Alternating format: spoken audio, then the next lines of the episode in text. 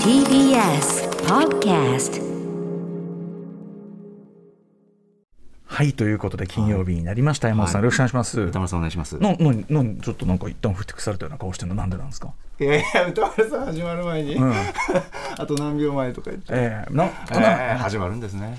いやいやいやいや。今 今日も始まるんですね。いやいや、そのやっぱ始まる前のなんていうかな、こう踏み台をこうボンと踏むみたいなそういう気持ちでねもっとね、他の日はうんなんか、す特に今週なんかギリギリまで喋るっていうことが多くて、いいですね。いい加減黙れみたいな。あ、いいですね。うん盛り上がってる。いや別に僕らだってギリギリまで喋ってたじゃない？いや、でもやっぱ金曜って、うん僕が一番パートナー陣の大人なんで、ええやっぱり直前ってうん静かにしてます。ああちゃんとね、つまりだからちゃんとしてるがゆえなのね。そうですそうです。うんあの盛り上がってないからとかじゃなくて。分かってます。そんなことは分かってます。別にそこにあの上下つけてないですから別に。そんなことは分かってますよ。あ、そうですか。ちゃんとしてるからあ、ですよね。あのー逆に連中はちょっとその実家ということに甘えすぎなのではないか。いいなあ。うん。ある種いいな。うん。まあまあまあいや楽しいことで楽しい我が家ということでいいじゃないですか。はい。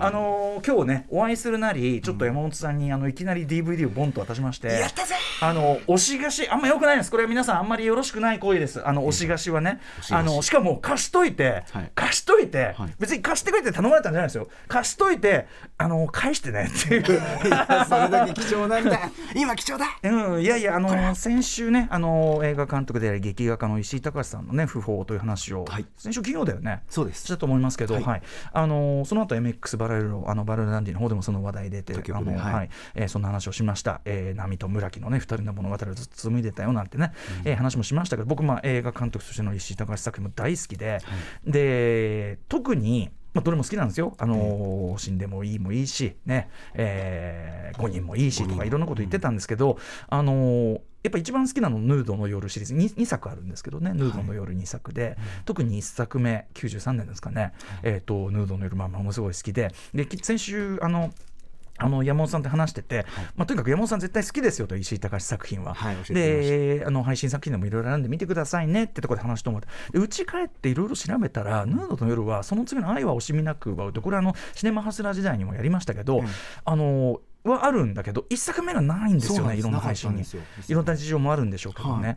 あの5人は見たんですもんね。五人見ました。5人。ああーす好きですね。ねあの絶対好きでしょ？好き。あのーなんていうあのとにかく僕修羅場描写がうまい人だと思ってて本当に。あのーヤクザ役のよもうやっぱりあのあれあのあちくしょうえっとあうんえあの保つえっと金八のたもう本当にこういう言い方するようになったらおしまいえーあのあれです。あのえた金八の保つだよ。あの杉田薫を妊娠させてしまう。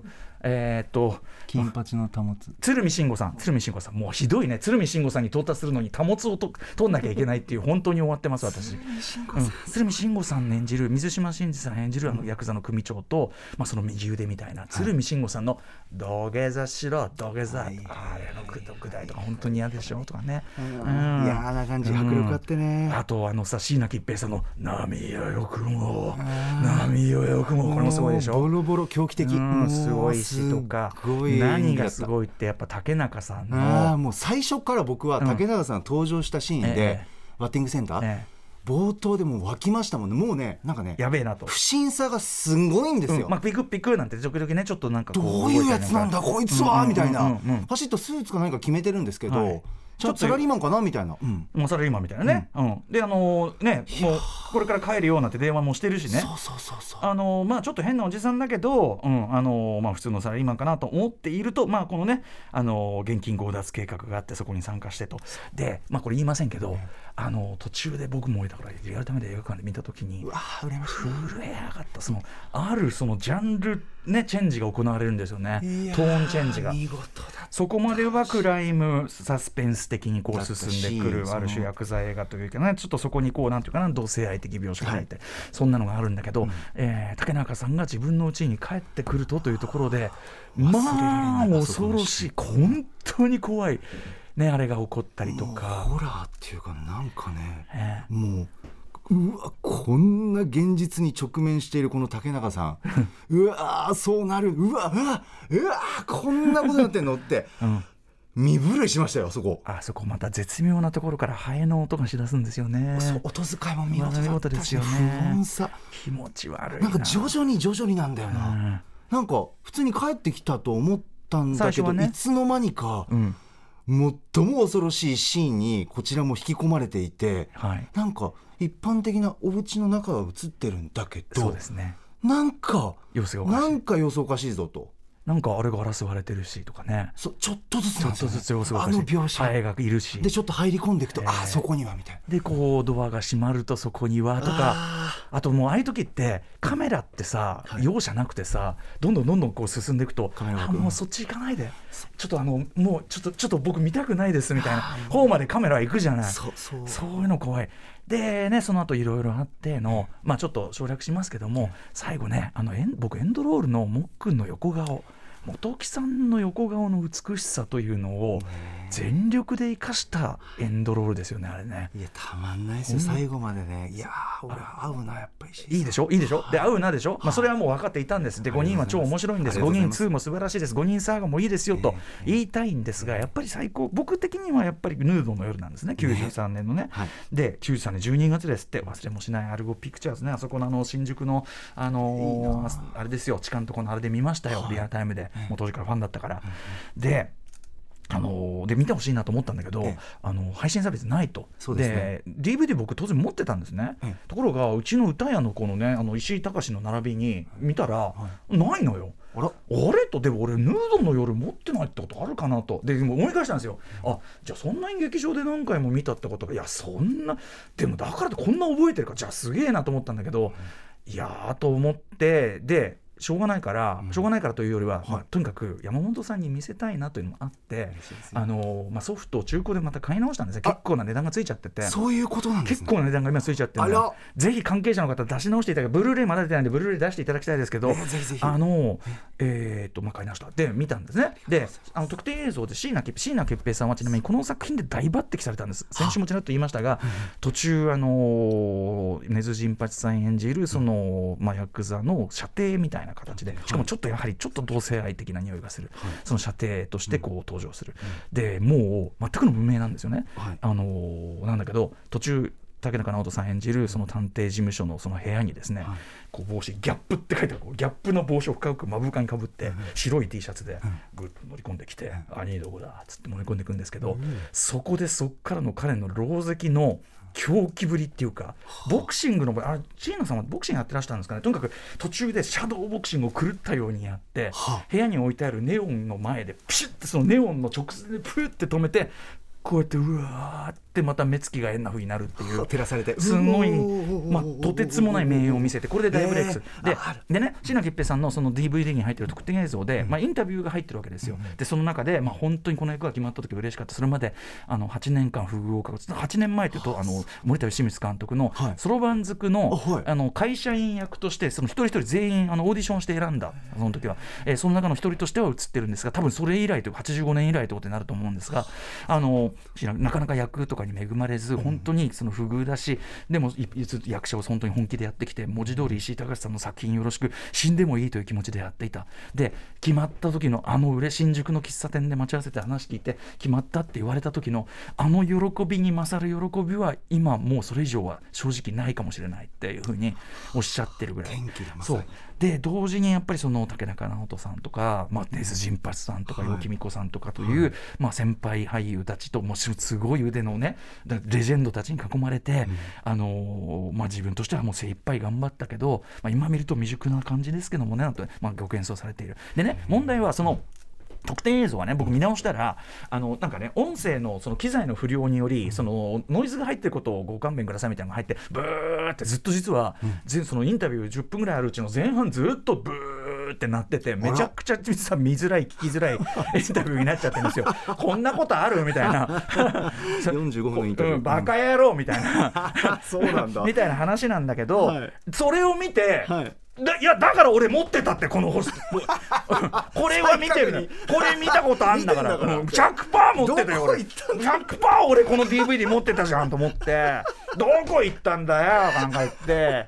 でもうあれですよあの旧ウィークエンドシャッフル時代ねスタッフといえばやっぱりね箕和田君とか古川さんとか長谷川さんとかただただ皆さんはいいる時代が違うから、で聞いたのもう箕輪田君の時代ですらないと、愛は惜しみなく奪うの時代は、僕いなかったですか？僕じゃないですよからって。そうかね。分かんないね。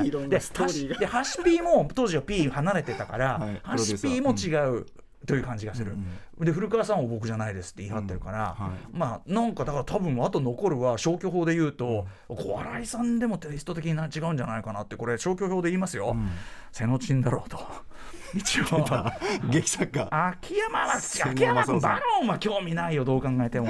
まあこの中でいくとこれは正直瀬能正夫をやっぱ第一容疑者として 毎週毎週のように話題にして申し訳ないけどベベテラン構成作家ベテラン構成作家瀬能正夫さん、え ー聞いてますか？えー。おい瀬能ね。おいおい声声ね。おい瀬能呼びかけがすごい。違うかもしれませんけどね。帰ってくれていいですね。そうなんまあまあ別にいいんだけど あの買ったんであのありがとうございます。でとにかくそれでもう一回ねあのヌードの夜を、まあ、見直したわけですよ、まあ何度見直してんだって話なんだけど、はい。まあやっぱ僕はこれ本当に最高傑作だと思うな。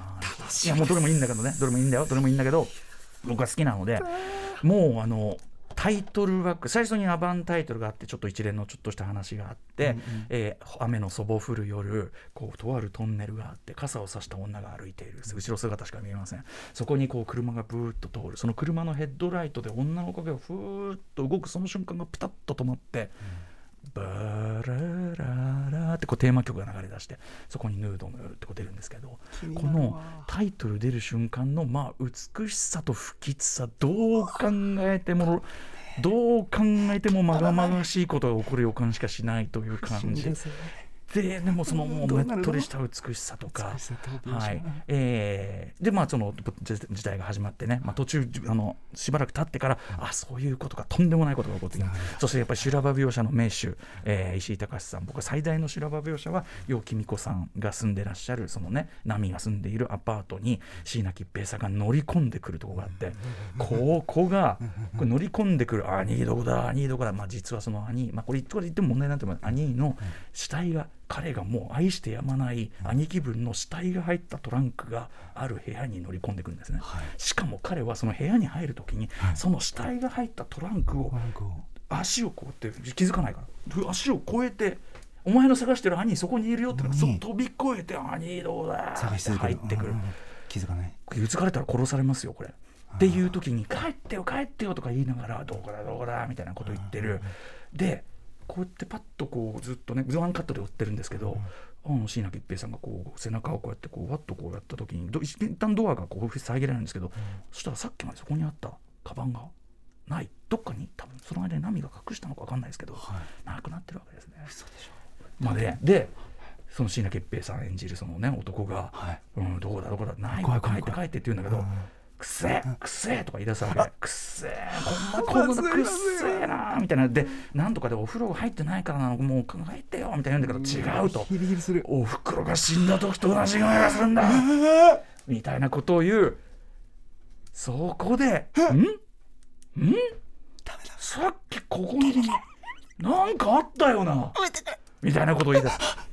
はい、ね ありがとうございます。ありがとうございます。無音がえーぴったりの話だったんですはいはいはい、あとはやっぱりあれですねその竹中直人さんがいろいろあってそのまあ報われぬ恋をするんです村木という男は、その奈美さんを救うために彼はまあいろいろ人生挫折してきて、ここで頑張んないとというのにまあこうやるわけですね、で歌舞伎町に行って、ちピストルを買おうとするんですけども、えーそれをですねわざわざ望遠でですね、隠し撮りのような感じでこう売人というかなんというかそういう人たちに近づいて「茶化がいたいんだけど」みたいなのをまたねこうよるべない感じなのよ。うんまたそれも怖いとこですしその銃を手に入れた竹中さんね、どうなるまあちょっとすいません。もう全部話しちゃうけどからね。いやはい。楽しい。椎名もうこの映画の椎名桔平さんのものは全部したい。指!これねあれだ見たいわ。これも見せたいなって。来週絶対真似するわでこれででこれで見終わった後にとにかくああこれは絶対に山本さんに見せないわけにいかないなということで持って帰ってあのこってきて、えー、今日本当渡しながら、あの貸すけど返してね。これがこのくだりだったわけです。大事に。オープニングシーンに戻る。こ れね。そういうことだった。ありがとうございます。そういうくだりだったんですね。楽しみにしております。うん。はい。あすみません。あのおしがしてしまう。ヌードの夜1993皆さん関係者がお聞きの方まああのねお亡くなりになった後でなんですけどもあのこの機会になんかリマスターブルーレイなんて出たら最高のみんなで共有したい。はい、はい、大概のものは大概のものは大概の値段でもこれなら買いたいと思ってますんで私ね。はいということでございました。ありがとうございます。あこんな時間になってしまいましたね。では参りましょう。やるか。やるか。やるか。アフターシックスジャンクション After Six Junction. 6月17日金曜日時刻は今6時15分です。ラジオでお聞きの方もラジコでお聞きの方もこんばんは。こんばんは。TBS ラジオキーステーションにお送りしているカルチャーキュレーションプログラムアフターシックスジャンクション通称アトロークパーソナリティは私ラップグループライムスターの歌丸です。そして金曜パートナーは？はい TBS アナウンサーの山本貴明です。ああと山本さんとおよびあの今後ヌードの夜をご覧になる皆さんに。まあそんなあの私が言わずともそれはできると思いますが何でしょう。えくれぐれもエンドロールが始まってもまあ今ソフトだと止めちゃったりする人がね出るかもしれないんで、はいはいあの映画館なら座っててもね、えーくれぐれもエンドロール、まあそん多分見ちゃうと思いますがエンドロール最後の最後までお見逃しなきようと。いろいろ詰まってんだね。あのーさっきのさ5人の途中でトーンチェンジって言ったじゃないですか、はい怖ってなるじゃないですか。それと同じことがもうヌードル、まあ、そこの時点までで、まあ、なんていうかな悲しいし怖いし、みたいな話が続くんですけど、はい最後の最後にもう一発、えー、怖っ。何よ。何よ。気が抜けない。入ります。ね何よ。前半に出てくると根津陣八さんも本当にすごいですしね。ごあの5人の根津さんもすごかったでしょ、はい。あの悪徳刑事というかね。よかなんかさちょっとその石井さんのさなんていうのかな。こう男と男性のこうセリフとかちょっとさこう、あえて古風なというか言っちゃえば臭いセリフっていうかさあ水くせえじゃねえかはいい。れいいよね。でもやっぱさあれはあれだからいいんだよね。いいなんだ水くせえぞだね。うん本木さんが先にね殴り込みちゃって。はいはいそこいいですよね。いいとかね。好き好き好きあで5人せっかく見たんだったら、はい。5人2これは女性たちが全員5人なんですね。ねそうですよね。であの尾形健さんがまあ1人いてというね。5人2もこれあのさっきの鶴見慎吾さんがはい。今回今度は全く違う、えおもうとんでもない殺し屋の役で出てきますそうなんだ。これもすごいこれの鶴見さんもすごいですね、えー鶴見さんのこわもて役みたいな他の映画でも最近年は見るようになりましたけど、こっちはまだこの完全クレイジー役はなかなか珍しいかもしれない。えー、すごいな。すごいですよ。鶴見慎吾さん昔自転車一緒こいでロケ行きましたよ。ああそうなの？羨ましい。めちゃくちゃ優しい人だったな。信じられないよ。5人先に見てたらだからもうそうそうそうそう。あとさあのさ序盤のあの横浜ベイホール横浜ベイホールがねあの結構その5人はいっぱい舞台になるんですけど、横浜ベイホールであのさヤクザのおじさんがあのこうやってじ持ってた銃を「いや親父やめろよ」とか言ってバーンっつって、そしたら横の女の人の足に当たっちゃうとかすごいあれも怖い場面があるじゃない。あそこでさこうさいい加減にしろよ。あーはいはい。あれの収め方とかももうさあーほなんかこう本当にこういう人いるだろうなって感じすごいよね。すごいよね あの迫力ね。ででその後ひとしきりさあのね、あのき椎名桔平さん演じるジミーちゃんの一鎖があってからの、はいはいはいもう一回あの長嶋真司さん演じるね、うんうんうん。その組長がこう来て違うだろ。土下座だろ土下座って。もう一回普通にさせるって。もう一回ね。最低。ちゃんと覚えてる。とにかく一つ言えるの、うん。あの石井さんの映画とか、うん。あの初期北の映画というのかな、あのその男凶暴につきとか、はい。やっぱり本当に暴力とか、まあ、暴力団であるとかっていうのを本当に怖いし、なんていうかな嫌悪してるっていうか、うんうんだなと思ってる人のやっぱり描写だよね。ああそっかそっか、うん。分かってるからこそ。そうそうそう。だから何が嫌かとか何が怖いそこも本当に見事だな感度が素晴らしいん。そう感度そうそうなんですね。そのいろんな映画に出てきますけど僕らが感じるあこういうとこがやっぱ嫌だなっていうまあぜねや嫌なんだけど、はい。特にだこういうとこ本当怖いし嫌だわっていうとこをちゃんと抽出してくるというところだし。はいうん、あのあそれは5人2もいいし、はい。そして5人サーガという、はい。これ5人見たばっかりだと余計いいかもしれませんが、はい。あの子供たち世代の話なんですよ、はい。東出君とか出てて、はい。そう。であのー思わぬ第二世代です、要するに5人における、あこの人の子供なんだみたいな。そこやるみたいつなながってるんだ。そうそうそう。えそこですか？みたいな。そしてやっぱり舞台あの横浜ベイホールであのーいわゆるそのノワールフィルムノワールって、まあ、競技にはその定義ありますけども、広い意味でフィルムの和製、まあ、日本のフィルムノワール的なものがあるとしてやっぱり石井隆さんその一つでしょうけど、そのノワール的な約束として、まあ、雨が降ってたり、あとまあその路面が雨で濡れてたりとかっていうのがあるんですね、要するに夜の街を、ね。っていうか夜というものを表現するのにそれが必要なわけだからなんだけど。この映画のクライマックス、そのサーガのね、5人サーガのクライマックスは屋内なんです、ずっといろんなもの舞台になってきた、そのさっきの銃を撃っちゃうところとか、あのバンダイさんってあのね、あの佐藤浩市さんが持ってたと言われるクラブの横浜ベイホール、僕らも何度となくライブやって、はいはい。何度となくイベントやってますけど、あのーそこがクライマックス舞台なのは当然屋内なんですが、えー石井隆さすが、えーやっぱりそのヌードの夜サーガのその締めくくりは、そこにとある方法で盛大に雨を降らしてみせます。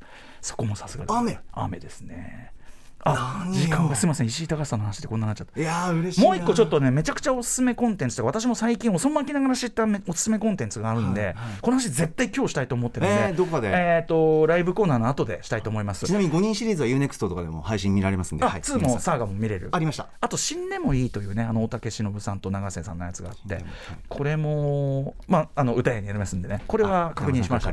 あと「夜がまた来るもいい」まあいやはい。は い嬉しい。ありがとうございます。瀬野珍さん。DVD のう件歌が証拠はありませんが。メッセージお待ちしております。さてメニュー紹介です。6時半からは週刊映画辞表ムービーウォッチメン。今夜歌丸さんが評論するのは世界の映画賞や映画祭で高い評価を集めたアニメーションドキュメンタリーフリーです。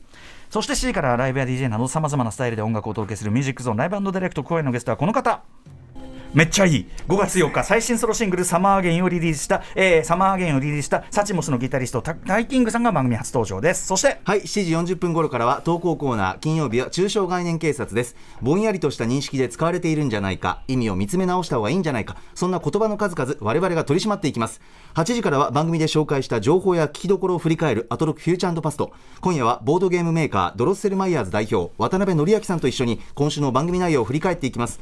今回は渡辺さんからリスナーの皆さんに一時は売り切れになったという話題のゲームのプレゼントがあるそうですお聞き逃しなくそして歌丸さん今夜は最後までいる日ですはい、えー、各週で出演している東京 MX ワラルダンディに出演しない週なので番組最後までお付き合いいたします。はい、番組では皆さんからのメッセージもお待ちしております。歌丸アットマーク tbs.co.jp まで各種 SNS も稼働中、フォローお願いします。それではアフターシックスジャンクション行ってみよう After Six Junction.